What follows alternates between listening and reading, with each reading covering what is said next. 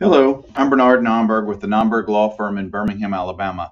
Each month, David and I host on YouTube Live a show that we call Work Comp Today.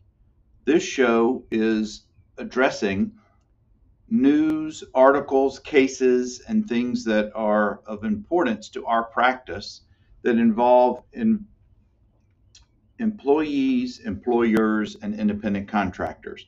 Each month, we invite a colleague and friend to join us, and we run through the topics of importance of the day.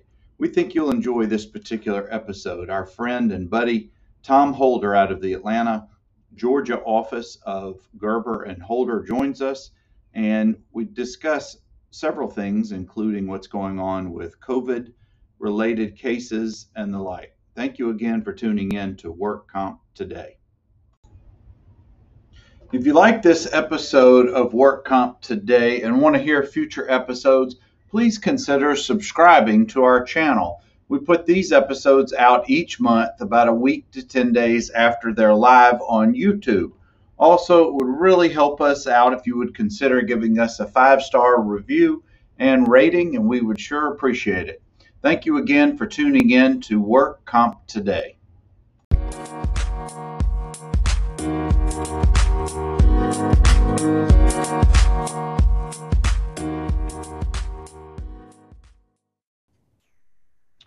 Right, everybody. I want to welcome you guys back to our monthly YouTube live show, Work Comp Today. Dave, we still need to consider renaming the show at some point, but right, this is our oh, amateur hour here. Hold on. There we go. We do this show each month, usually toward the end of, of the month, third or fourth Thursday, where Dave and I and a lucky guest get to talk about articles that are in the news that are make our radar screen for the type of law, type of practice that we have. They usually impact employers, employees, and independent contractors. We've been doing this for a couple of years now, and we do this on YouTube Live. We push it to Facebook. But I want to welcome you guys. Dave, I want to welcome you, of course, and our guest, Tom Holder with Gerber Holder in Atlanta, uh, with based in Atlanta. Tom, welcome aboard, and we hope that you survive this hour with us today. Well, thank you, Bernard. I look forward to spending this hour with the two of you. Most, most welcome. Most welcome. Dave, how are you doing today? I'm doing great. We're uh, what six weeks from college football starting, so it's it's around the corner. I'm excited yeah, we, just, about. we just had SEC media days. We all know that's a bit of a circus at time but I know that you and I have known Tom. You've known Tom longer than I have through our mutual organization and friendships. Why don't you introduce Tom a little bit, and then we'll get started. Sure. So so glad Tom Holder is joining us today. Uh, Tom is a partner at the Gerber Holder Law Firm with uh, main office in Atlanta. Then I've got offices in, uh, also in Athens and Columbus, Georgia. Um, I've known Tom for I'm going to say close to 10 years now, Tom. And uh, uh, Tom is a premier work comp lawyer in the state of Georgia. He's a past president of the Workers Injury Law and Advocacy Group, which we talk about on this show just about every month. He's also uh, was recently named National Claimants Attorney of the Year, National Award. So uh, those those that, tells you what kind of lawyer Tom is. And uh, I, Tom, the, I guess uh, you reached out to me many years ago about joining WILG, and uh, I'm so glad you did, and uh, glad to be a member of that organization and get to know great lawyers like you, and of course your partner Ben, and many other lawyers from around the country. So, so glad to see you today. Glad you joined us, and looking forward to spending some time with you today. Tom, if you will, talk about your practice a little bit. Tell, share with us what you guys do so well over in Georgia. well, um, so our firm has five lawyers. We've recently added another person, and we actually exclusively represent um, injured workers in Georgia workers' compensation cases. As the two of you know, um, workers' compensation law is specific to each state, and later on we might be talking about some of the differences between Alabama and Georgia law. And that's and that's really all we do. And I've had that practice for many many years. I had a partnership with another lawyer, Jim Long, who retired a couple of years ago, and I needed a place to move my practice, and then had a good situation for me, so I moved my practice over over here, and it's really worked out very nicely over the last two and a half years. And we've, we've enjoyed our partnership, friendship, and business relationship, as well as socializing a little bit. We go to the conferences, we see you guys from time to time. But Tom, let's uh, let's jump into these articles. We've got so many. I had to cut it down. Normally we do four to six of these articles, but there are so many of them, several of which are related, but they are from different parts of the country. And we're going to hit the first one running. This comes out of Texas. This is lawsuit over Houston Methodists COVID 19 vaccine mandate dismissed. And for those of you who don't know, Houston Methodist, that's referring to the hospital, very large hospital organization in Houston and the surrounding area. Uh, Dave, this is a federal lawsuit that, and we're going to get into another article in a minute that really kind of piggybacks that out of Memphis. But this is a lawsuit where folks said, you can't make me get the vaccine because I it's my choice. But what do you take out of this? Yeah, you know, leading up to uh, this court case, we've actually been talking about this situation for for months. We knew it was on the horizon, and what the question is whether an employer can require their employee to get the uh, COVID nineteen vaccination. And here, over 100 employees filed suit saying we're not getting vaccinated and the uh, federal court says you the, the, employer can require them to get vaccinated or they can face uh, discipline employment discipline including uh, being their employment being terminated. Tom it looks like they gave them a, a, a deadline to get vaccinated. Then they said if you're not by this certain date we're going to suspend you. And then it just kept progressing. If this was in georgia how do you think the, the georgia courts might look at this? I think the Georgia courts are going to look at it exactly the same way. I mean, I have to also say personally, when you read about um, people in hospitals, you know, the doctors, the nurses, and how much of a struggle they've had for the last year, it's really kind of shocking to me to see that there's such pushback towards having the COVID 19 vaccination. I mean, I don't think any of us would want to go into a hospital, you know, n- knowing that there are people there who have not been vaccinated. You know, we could even if you've been vaccinated, you can be an asymptomatic carrier, and then you could transfer to somebody who has not been vaccinated. That person could get COVID, and you know you're just off, kind of off and running. So I think the I think the courts are going to rule the same way. David, how how much importance is it that the employer in this case is a front line? I mean, the front line uh, of this pandemic. This is a hospital setting where patients, yeah. as opposed to in comparison, let's say this was a large warehouse of storing widgets in and out. Does that make a difference?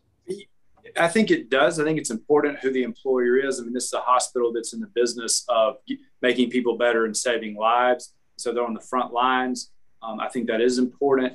Uh, but let's say this injured, let's say an employee of a, of a large warehouse doesn't want to get vaccinated. Well, there's a couple of reasons why they have a legitimate reason to not get vaccinated. One would be a religious reason, and another would be uh, a medical exemption. Um, so that would apply to anybody where they work at a hospital or a warehouse. But yeah, this being a, a hospital uh, or healthcare system, yeah, that gives uh, that that uh, is in favor. Uh, it's a fact in favor of the uh, hospital. Guys, let's that leads us into our second article. We come a little bit further west and stay in the south southeast. We go to Memphis. World-renowned St. Jude's Children's Hospital tells employees, "Get vaccinated or get fired." How much of this time do you think the folks at St. Jude's may have been following this federal case out of Texas as maybe some a little bit of a guideline here.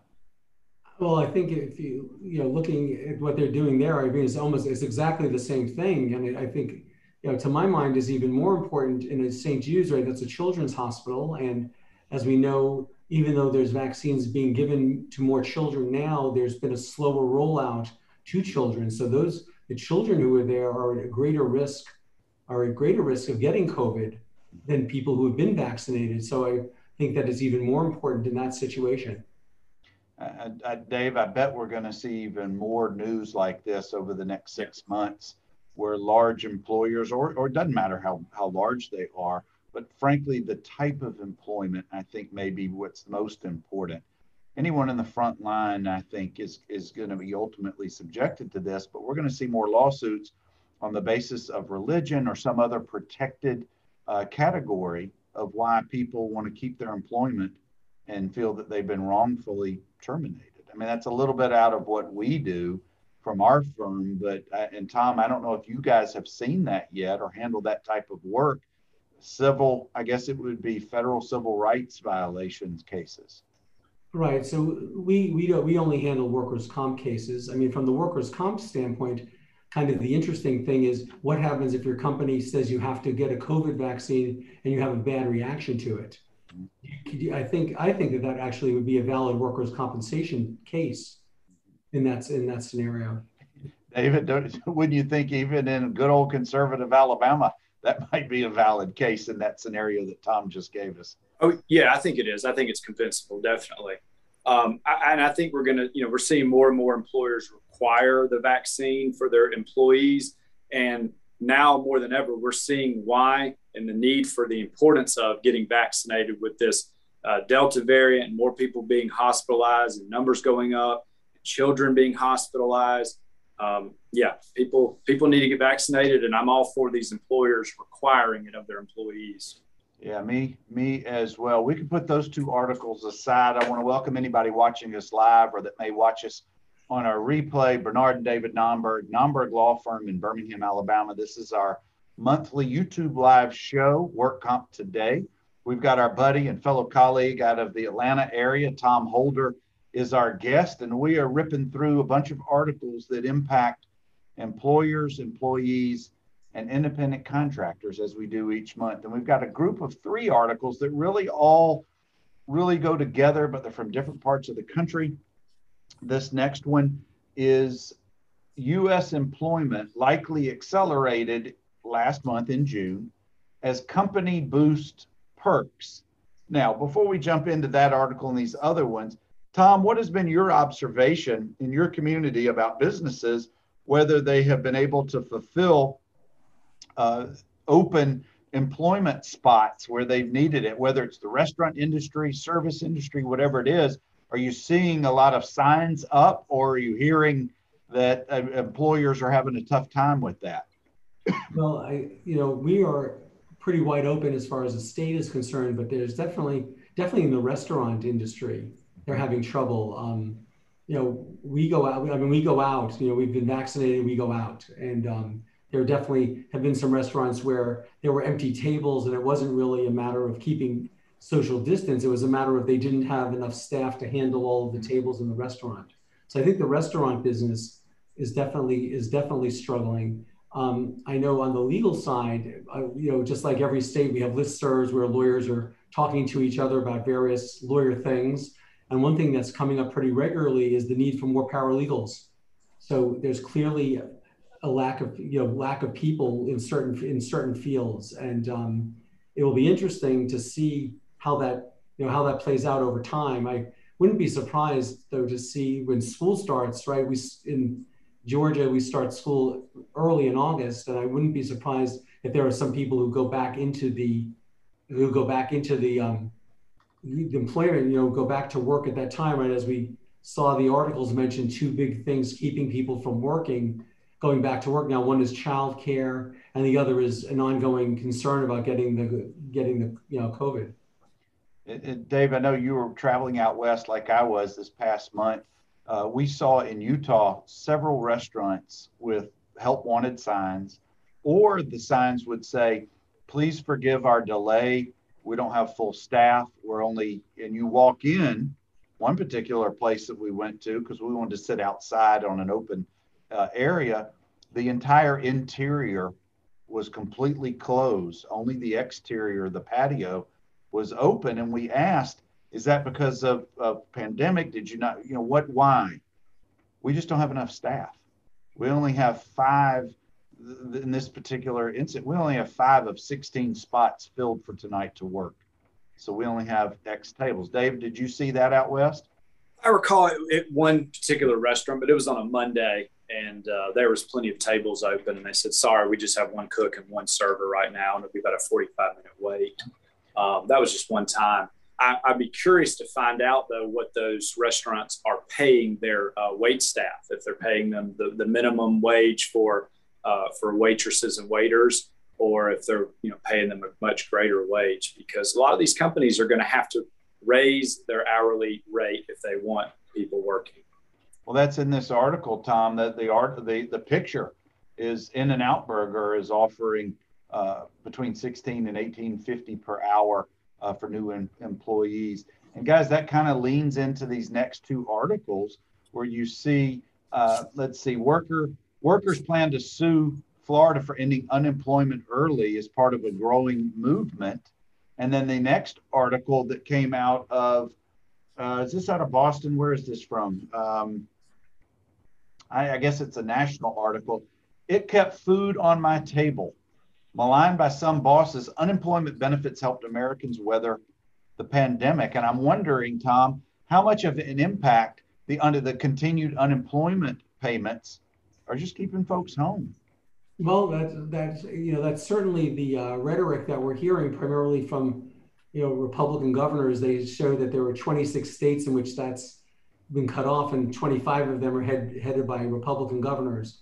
Um, there was a lot of statistics that showed that perhaps about 14% of people are no longer are not looking for jobs because of you know the extended unemployment, and then they said that about the same number was staying out for fear of COVID and same fear you know because of childcare. So I think while it might have an effect on a small number of people, I think it's kind of the old expression of throwing the baby out with the bathwater that it's mm-hmm. really impacting everybody. I think while it's easy to say as rhetoric that people are not going back to work because they're getting $300 extra per week, I don't know that the statistics and the analysis is really following that. And you know, I would say that if you have a job that people don't want to take because of $300 a week, you might want to reconsider what you you know how much you're paying and what you're doing. David, it is interesting when you look at this map where it says 26 states are nixing extra jobless benefits. Look at all that red in the lower yeah. part, the southeastern part of the country. And I'm wondering, not to get too much politics into this, but as you mentioned, Tom, I wonder how much of that, those are Republican um, led governor states versus others. And I know there's a there's, that, that's a whole nother conversation for another day, but it just it's very interesting that most of them, like about half, are going to be in the South or in the, the southern part of the country. Well, and, in the article, it talks about, you know, twenty-two and a half billion dollars in potential benefits aren't going to those workers, and therefore that's money that's not going into those states as well.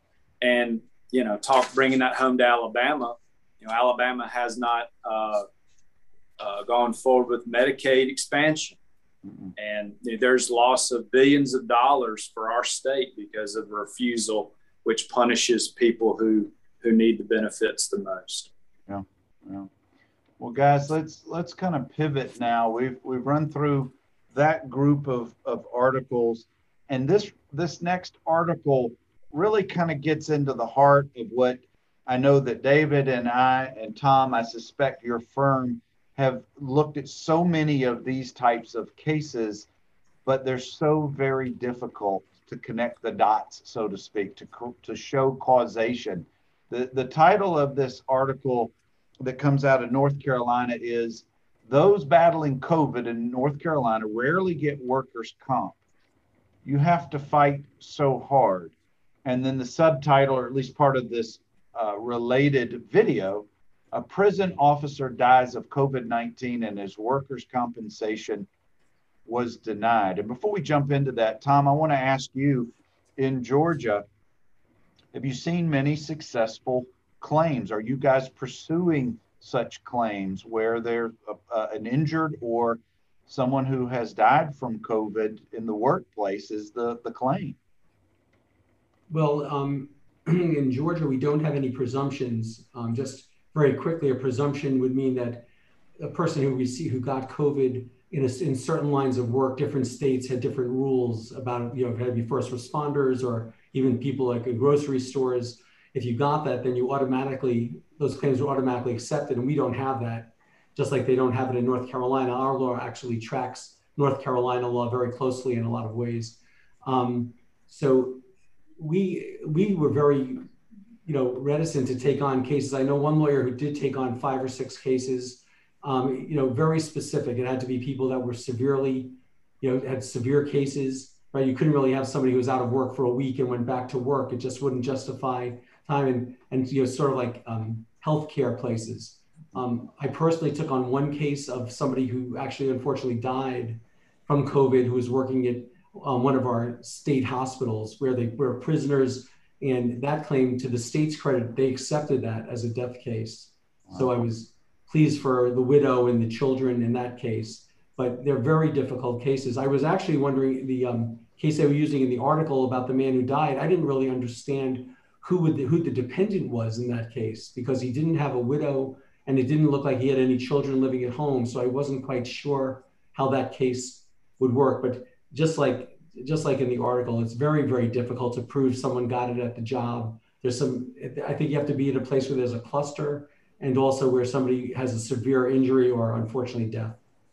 It, it's Dave. They mentioned in here uh, that at least 17 states and Puerto Rico have taken steps to make it easier for employees to prevail in a, a comp case involving COVID. Would Alabama happen to be on that list? No, Alabama is not among those 17 states, uh, just like Georgia. We have no presumption, and we will be uh, have a hard fight on our hands in court. I tell you one one case that's of particular interest, and you can remind me what state. I think it's it's somewhere in the Midwest, maybe Minnesota. I can't remember. There's about eight to nine hundred poultry workers. Remember those claims were denied, and now they're proceeding through litigation right now. And we both, in both of our respective states, Georgia and Alabama, have lots of poultry and and um, livestock uh, processing type of organization or, or companies. I'm wondering where that case sits. I haven't seen anything in a while, and whether it have any impact on our respective states. Have you all seen that, or do you remember that case, Dave? We've talked about in the past. Yeah, and it was it Minnesota or Iowa? It was Midwest, wasn't yeah. it? But I, but I don't know where. Uh, I don't know where it stands as far as litigation. Dave, what do you think? I know there was also a very big case in South Dakota. And Tom, that may be the state that we're thinking of. But let me ask this of both of you. Dave, we'll go with you first. What would it take in Alabama to prove a COVID 19 related death case? What, what, what would you have to prove in a court? That the uh, worker contracted the disease at work. And as Tom mentioned earlier, you're going to have to prove that that that there was a cluster at that at that place of employment. You know, there was people there who had COVID nineteen, and you're further going to have to prove that that that the person that passed away from COVID nineteen is at an increased risk of contracting the disease at that at that place of business. Tom, any would that be similar in Georgia, or is there some other types of of requirements needed? No, I'm, I, I completely agree with David. In the case that I had, um, as a matter of fact, Milledgeville, Georgia, where the hospital was listed, was identified in the New York Times that week as one of the you know hotbeds of one of the hotbeds of COVID in the country. And the other people in the hospital got it. His had it. They weren't wearing masks and it kind of you know created a situation that was something that I thought we could get involved with. But I think most people are turning them down. They're very difficult. They're very difficult. You know, if you have to get experts, if again, if people are going back to work within a week or two, a lot of the case really centers around payment of medical, which in Georgia we are not allowed to get fees on recovering medical. So there'd be a lot of costs involved and not that much chance of a fee. That's a difficult. That's a difficult case. Yeah, that that very issue, Dave, could be the subject of an entire talk about how difficult those situations become on past clients or people who are looking for an attorney. Because in, in Alabama as well, Tom, there's no statutory way for an attorney to be approved. We, we do have a couple of court orders on the books. There's some other ways that we can get paid, but there's nothing statutory that leads to that. So there's a real, it's really tough for a former client or a prospective new client to uh, pursue that that kind of matter. But we we can hold that that for another day. We we can move to our next article here, and this one actually is is in your your backyard, so to speak, Tom. Verdict in Walking Dead death suit tossed over work comp conflict. Were you familiar with this case before reading it, or what? Tell us what you know about this at all. No, you're very, very um, familiar with this case. Um, so we um, have represented a number of people who work in the television and movie business, which is a very big business in Georgia. Um, the biggest, I mean, I was actually surprised and gave big credit to the law firm that handled the case that they were able to get the verdict in the first place for exactly the reason why the court reversed it. Is that I didn't really know how the person who had died was an independent contractor and was not considered an employee. And that, of course, was the basis of the the basis of the reversal. And um, the people in that firm do a great job. There was a, another movie where a person got killed down in um, Savannah a few years ago. There was a movie about the Allman Brothers, and they were able to get a big verdict on that case also. And I think, but I think the facts were slightly, of course, slightly different. And um, I, I mean, I was just surprised because the people that we that we represent who were you know working in those industries are always employees. Usually, there are payroll services that provide um, all the payroll activity in a, in a, you know on a movie set. So if you had a movie of Black Panther, which was filmed here, the people working on the Black Panther movie are not working for Black Panther; they're working for one of the payroll services. So I was just surprised, and you know, I was we were surprised in the first place, and we're um, actually not that surprised about about this, although of course disappointing for the for the plaintiff and for the lawyers involved. Let Let's stick on that that area of the law, Tom. I'll ask you first, and then Dave. That it's the the one that we see all the time. You guys see it too. Employee versus independent contractor in a work comp setting. In Georgia, give us a couple of those bullet point things that you look for in determining whether this person, the injured worker or the person who's died, is an employee of the company that we think may be responsible, or are they really uh, an independent contractor? And before you get there, we see that, like you just mentioned, a stunt person. We see it all the time in over the road trucking situations where they may be a, what they call a lease operator versus an employee. I mean, there's countless examples, but Tom, what are a couple of those things that you look for to see whether or not your new potential client is an independent contractor or uh, an employee. Right. Okay. So usually, of course, in a workers' comp case, we want the person to be an employee so that they can come under workers' compensation. And if they're an independent contractor, they're not eligible for workers' compensation benefits.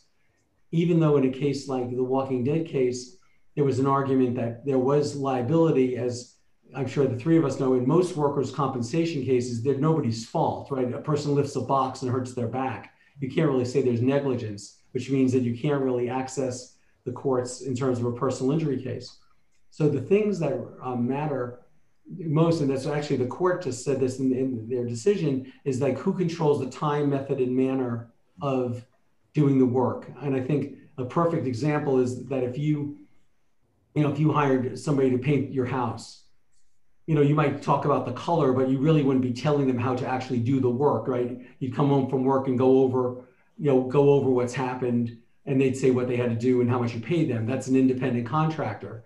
But if you, you know, had three people working under you as the paint as, the painting company and the person in charge was telling everybody what to do, then they'd be an employee of that of that of that company. So the time, manner, and method, you know, when you have to be at work, where's the job, what tools right? If you if the company provides you with tools.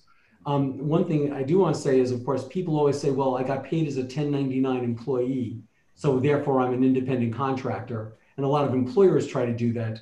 As we know, that's one of that's actually one of the factors that's used to determine if somebody is an ind- uh, independent contractor or an employee, but it is not the only one. Yeah, those are all all excellent things that we also look for. Dave, are there any other Tom may have hit had the highlights, but can you think of anything yeah. else we look for? Well, in, in, Alabama, the test is whether the uh, I won't employer's the wrong word, but I guess the master uh, would retain the right to control how the work is done? Does the uh, master retain the right to control the work? And then, as Tom mentioned, then you look at those other factors: is what are tools being supplied, how are they paid, whether they're 1099, whether taxes are taken out, whether they're provided a, a name badge or a uniform and told when and where to be. Yeah, look, you got to look at the facts. Other than the the stunt person situation and then the truck driver or long hauler, what are some other uh, employment or not employment but job scenarios you guys have come across that may also be subject to this this uh, debate? Uh, sales associate. You remember years ago we had a big case involving a sales associate, whether she was an independent contractor working for a, a business. Mm-hmm. Yeah, I remember that one. Yeah, and I, I had one case that still sticks in my craw where somebody who was doing some construction work for somebody and fell off a roof and got hurt very badly was determined to be an independent contractor, and I think um, I thought I thought the evidence was a little thin on that one. Yeah, there, and I'm sure there are many other situations. But uh, guys, I want to welcome anybody who's watching us live. If you've got questions, throw them in the chat.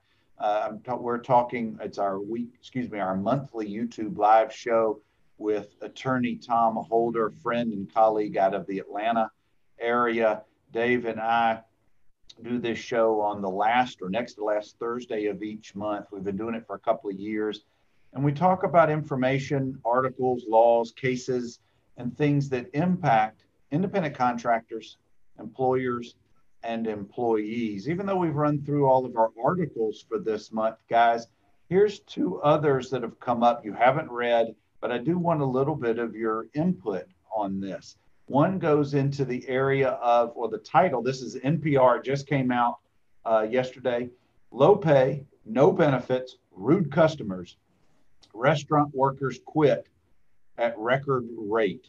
And that really just kind of, and I'll, I'll link this article to, to the show notes, but this article, and, and actually it's a five minute uh, NPR piece that really just un- doesn't help with what we talked about earlier about why restaurants can't keep uh, uh, enough folks. But I do want to share one side note.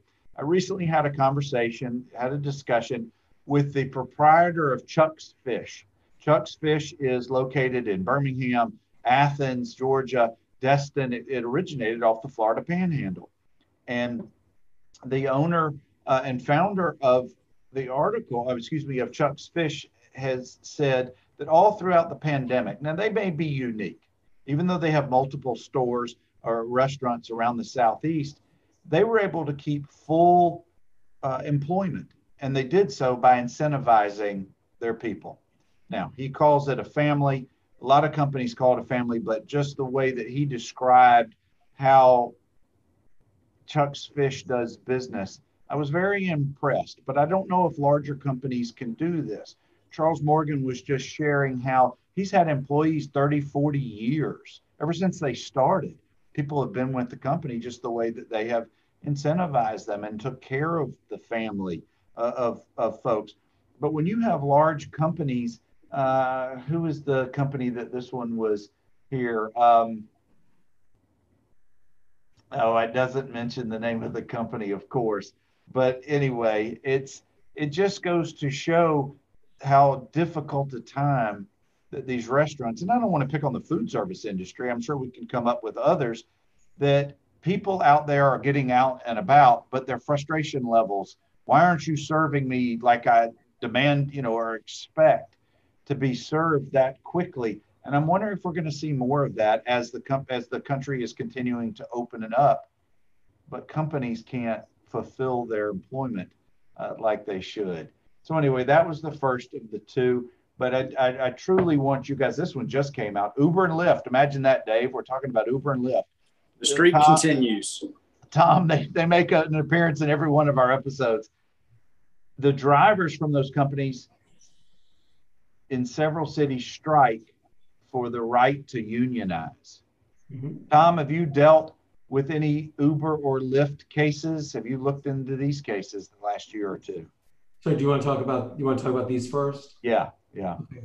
Um, well, you know, we've been very interested interested in, of course, and David knows that in Will we have a we have a committee that's looking into you know um, issues pertaining to not only Uber and Lyft but any of the you know inter I guess internet platform work things like um, Instacart and things of that nature.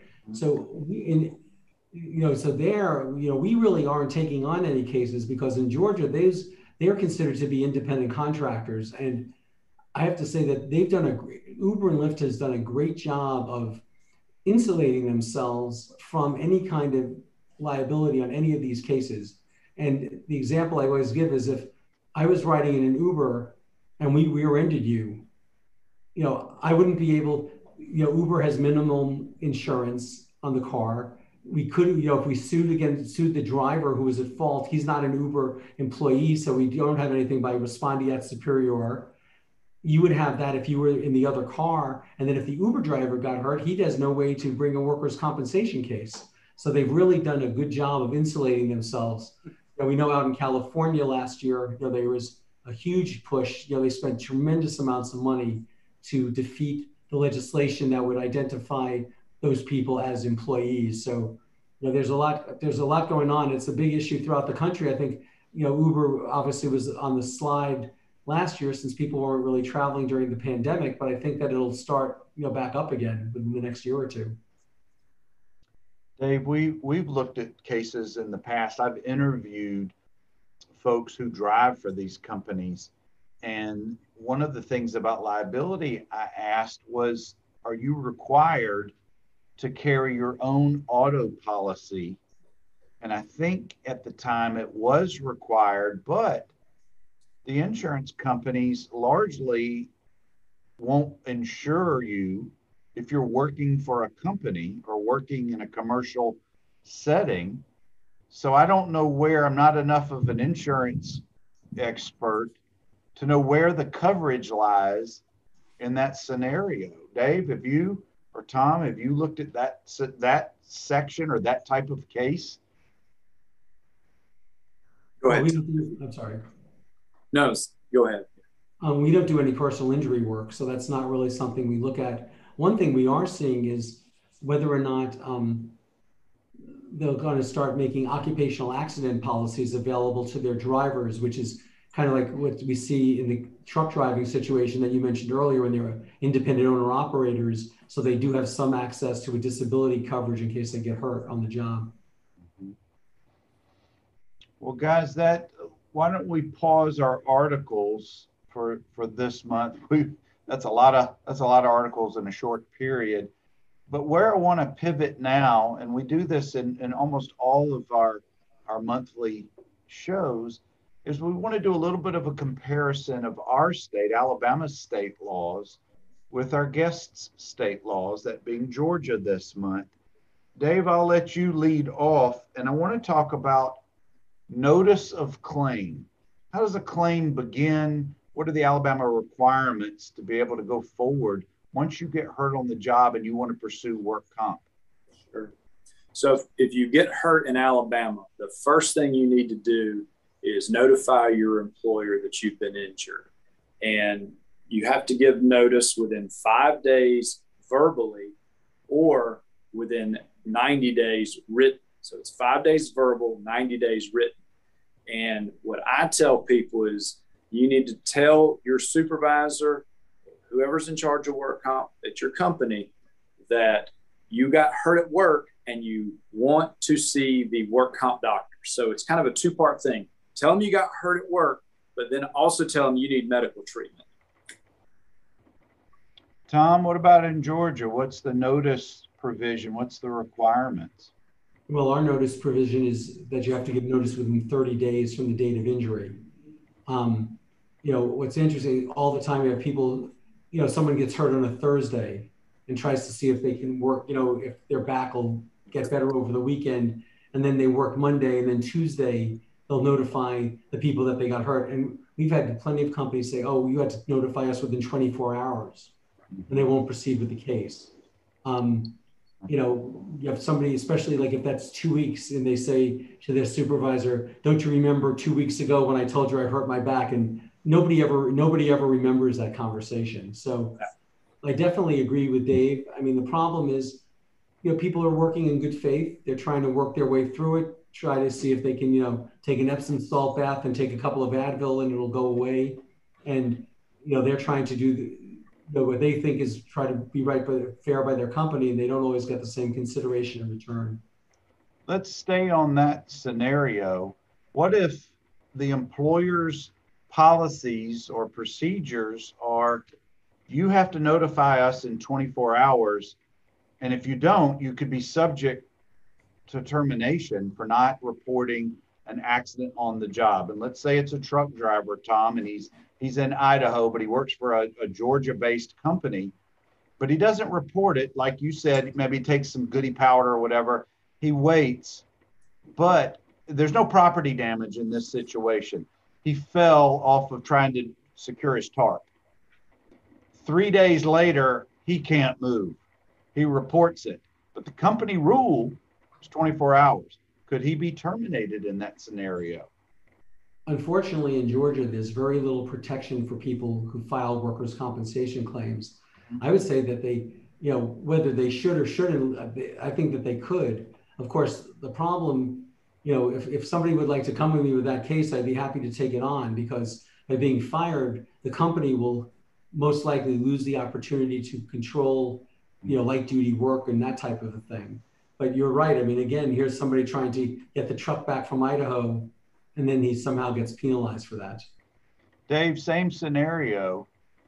Would he in Alabama, if this was an Alabama trucking case, would he still have the right to pursue work comp benefits, even though he's now been terminated from his employment? Yeah, the the if the company has a 24 hour policy, meaning you got to tell them you got hurt at work within 24 hours, they can have that policy, but it doesn't uh, it doesn't supersede Alabama law, which gives the injured worker those five days to provide verbal notice of the accident or 90 days in writing. And and that work that worker is fired uh, for making that for for putting them on notice, then they may have a claim for retaliatory discharge, which means that they got fired solely for making a work comp claim in Alabama. And we do not have a retaliatory discharge law. Mm, that's one of the few teeths we actually have in our work comp cases, but they're so difficult to prove with being an at will employment state. Tom, let's talk about credibility of the claimant. The injured worker has an accident that is not witnessed, it's not recorded, but he is now reporting it timely and says, I was on the forklift, I fell off the forklift, but I got hurt and I want to make a claim, but there's no one else in the warehouse. How important is credibility of an injured worker for you to be able to help help represent that person? Well, what we would, what, of course, um, credibility is crucial in all of these workers' compensation cases, especially if it's a denied claim, because when we go, unlike in Alabama, we have administrative law judges who only hear workers' compensation cases. There's a very good chance that, other than the medical records, our client is going to be our only witness. Mm-hmm. So if the client is, you know, is not credible, for one, he'll show poorly on the deposition, which will be taken at some point in a contested claim, and then you know, if a judge rules that if a judge rules that he doesn't find our client credible, and that's the reason for denying the claim, there's virtually no way to get that case reversed on appeal because the appellate judges will all say, why should we um, challenge the credibility of the person who got to see your witness your witness live? So it's very important. You know, what we would be looking at in that situation, which comes up all the time, is did he give a consistent history when he went to his medical providers? Right? It's amazing how many times you look at four or five different medical providers and there are four or five different stories about what happened. So if if they if they're consistent, you know, if he says, you know, I got hurt two weeks ago and the doctor says the injury looks like one that a person could have had two weeks ago, that enhances the credibility. So, but it's it's it's really it's almost impossible to win a case without a credible client. Dave, how important is it from the get go, from the start of your representation of yeah. new employee to stress pretty much exactly what Tom has just said? Yeah. I mean, in most every case, the injured worker is the most important person who's going to testify. Um, sometimes a treating doctor's opinion is going to is going to be very important, but usually it's the injured worker's uh, testimony that's most important. Um, I've won cases and lost cases based on those first few medical records from a, an ambulance run report uh, to the emergency room report. And because it, that is, as long as the worker's testimony is consistent from that point forward, then that's going to really bolster the plaintiff or the injured worker's case. But if they have uh, forgotten about medical treatment in the past, or they had been treating for a similar injury in the recent past, and they don't disclose that along the way, and then there's some other red flags that pop up, and then we've got some issues we're going to have to work through. Last last comparison and one of the, the Achilles heels of, of any case, a positive drug screen. Let's first take, Tom, the impact of a positive drug screen that predates the accident or incident that led to your client's injury. What's the impact there? I'm, I, well, it shouldn't have any impact on it. I mean, I mean, are you talking about like a day before? I mean, if it, I, am not quite. I'm sorry. I'm just not quite sure what you mean. All right. Let's let's say that your guy gets hurt in a construction uh, accident, which we've seen hundreds of times, and then the records come in. You're now six months into your case, and you see that three months or even three weeks before this, on a random screen of some sort, maybe it was the uh, a physical he had to take, but it comes back, and this predates this accident is there an impact of that positive drug screen for illegal narcotics? Well, I, I'll say I've never had a case, I've never lost a case specifically for that reason. I think that if somebody's had a positive drug screen three months prior to the injury date, it's irrelevant okay. to whether or not he was under the influence of drugs at the time. Now, if he had smoked marijuana and there was some evidence of that being in his system three weeks in advance, right? Um, marijuana stays in your system 30 days, so he might still come up negatively. But I don't think that we would use a pre, you know, predated drug screen to influence whether or not, you know, whether or not um, the case could be controverted based on the drugs. Let's stay with you, Tom. We've got three scenarios. That's the first one. Okay. The second one is, at least in Alabama, you have a mandatory drug screen immediately after going to being triaged or to the emergency room in most scenarios what's the impact of a positive screen at that scenario? Right. So um, we don't have we don't have it by law. It's not mandatory, but by law. But a lot of um, workers' comp insurance carriers give a discount give a discount on premiums if you do a mandatory drug screen. So obviously, we see that a lot of the times. You know, in my experience, if you fail a drug a drug screen at that moment, you your claim will be denied. Whether whether you know it's a um, rebuttable presumption that the drugs or alcohol caused caused the injury. Now, you know, we've seen, you know, the classic story where the person is the passenger in the car that has the accident and the claim is still denied. And we've had, you know, kind of weird things like that. But, you know, as we know, if insurance companies can deny, find legitimate ways to deny claims, they will do it. Now, let's look at the third scenario. We're now a year post accident your client has been receiving workers' comp approved medical care, but there's a delay. This is a factual thing that I'm throwing in here. There's a delay in getting pain management medication approved.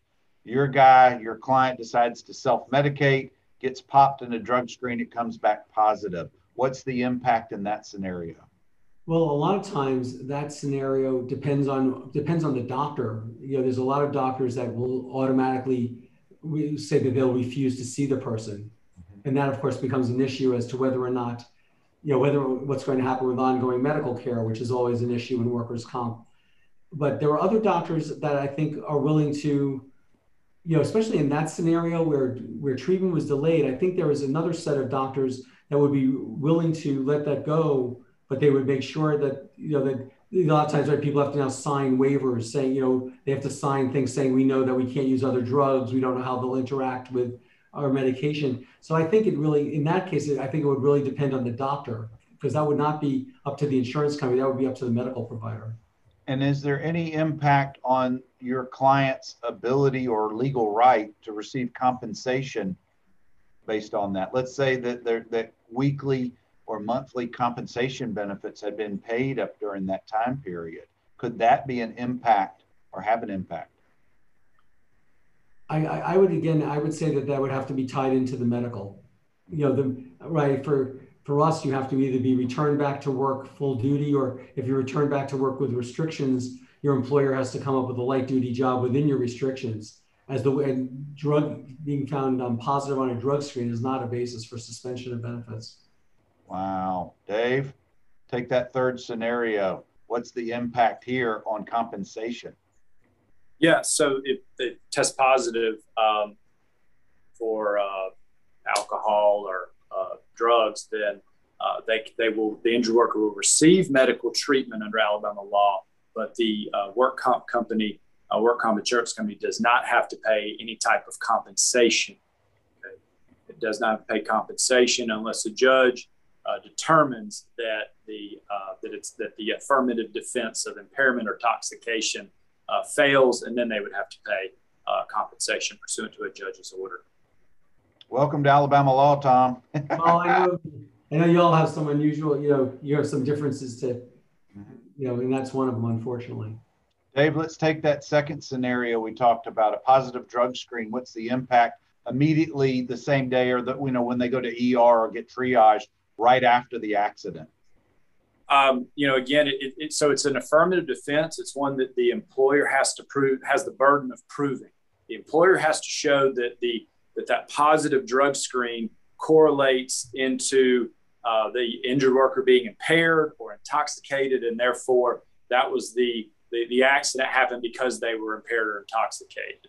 It's the burden on the employer to show that. And as Tom mentioned, you know, if if an if a, an employee is in a car as a passenger and they're uh, have drugs in their system. Well, that didn't cause the accident. That didn't contribute to the accident happening. So they can have drugs in their system, and they're not going to.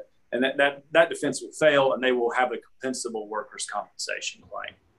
All right, last last part of this, Dave. The first scenario when someone it shows up in the records that three weeks or a month before this accident they tested positive for illegal substance. Any impact? Yeah, again, yeah.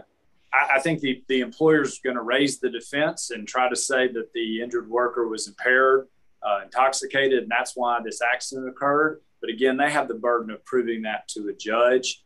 Um, and the judge will have to make a decision based on the facts of how the accident occurred. And I think that that goes back to what we talked about a few minutes ago is the credibility of the injured worker. I think they'll make a lot of, of way in front of the trier of fact, the judge or the ALJ, uh, that that that's going to harm their uh, their credibility.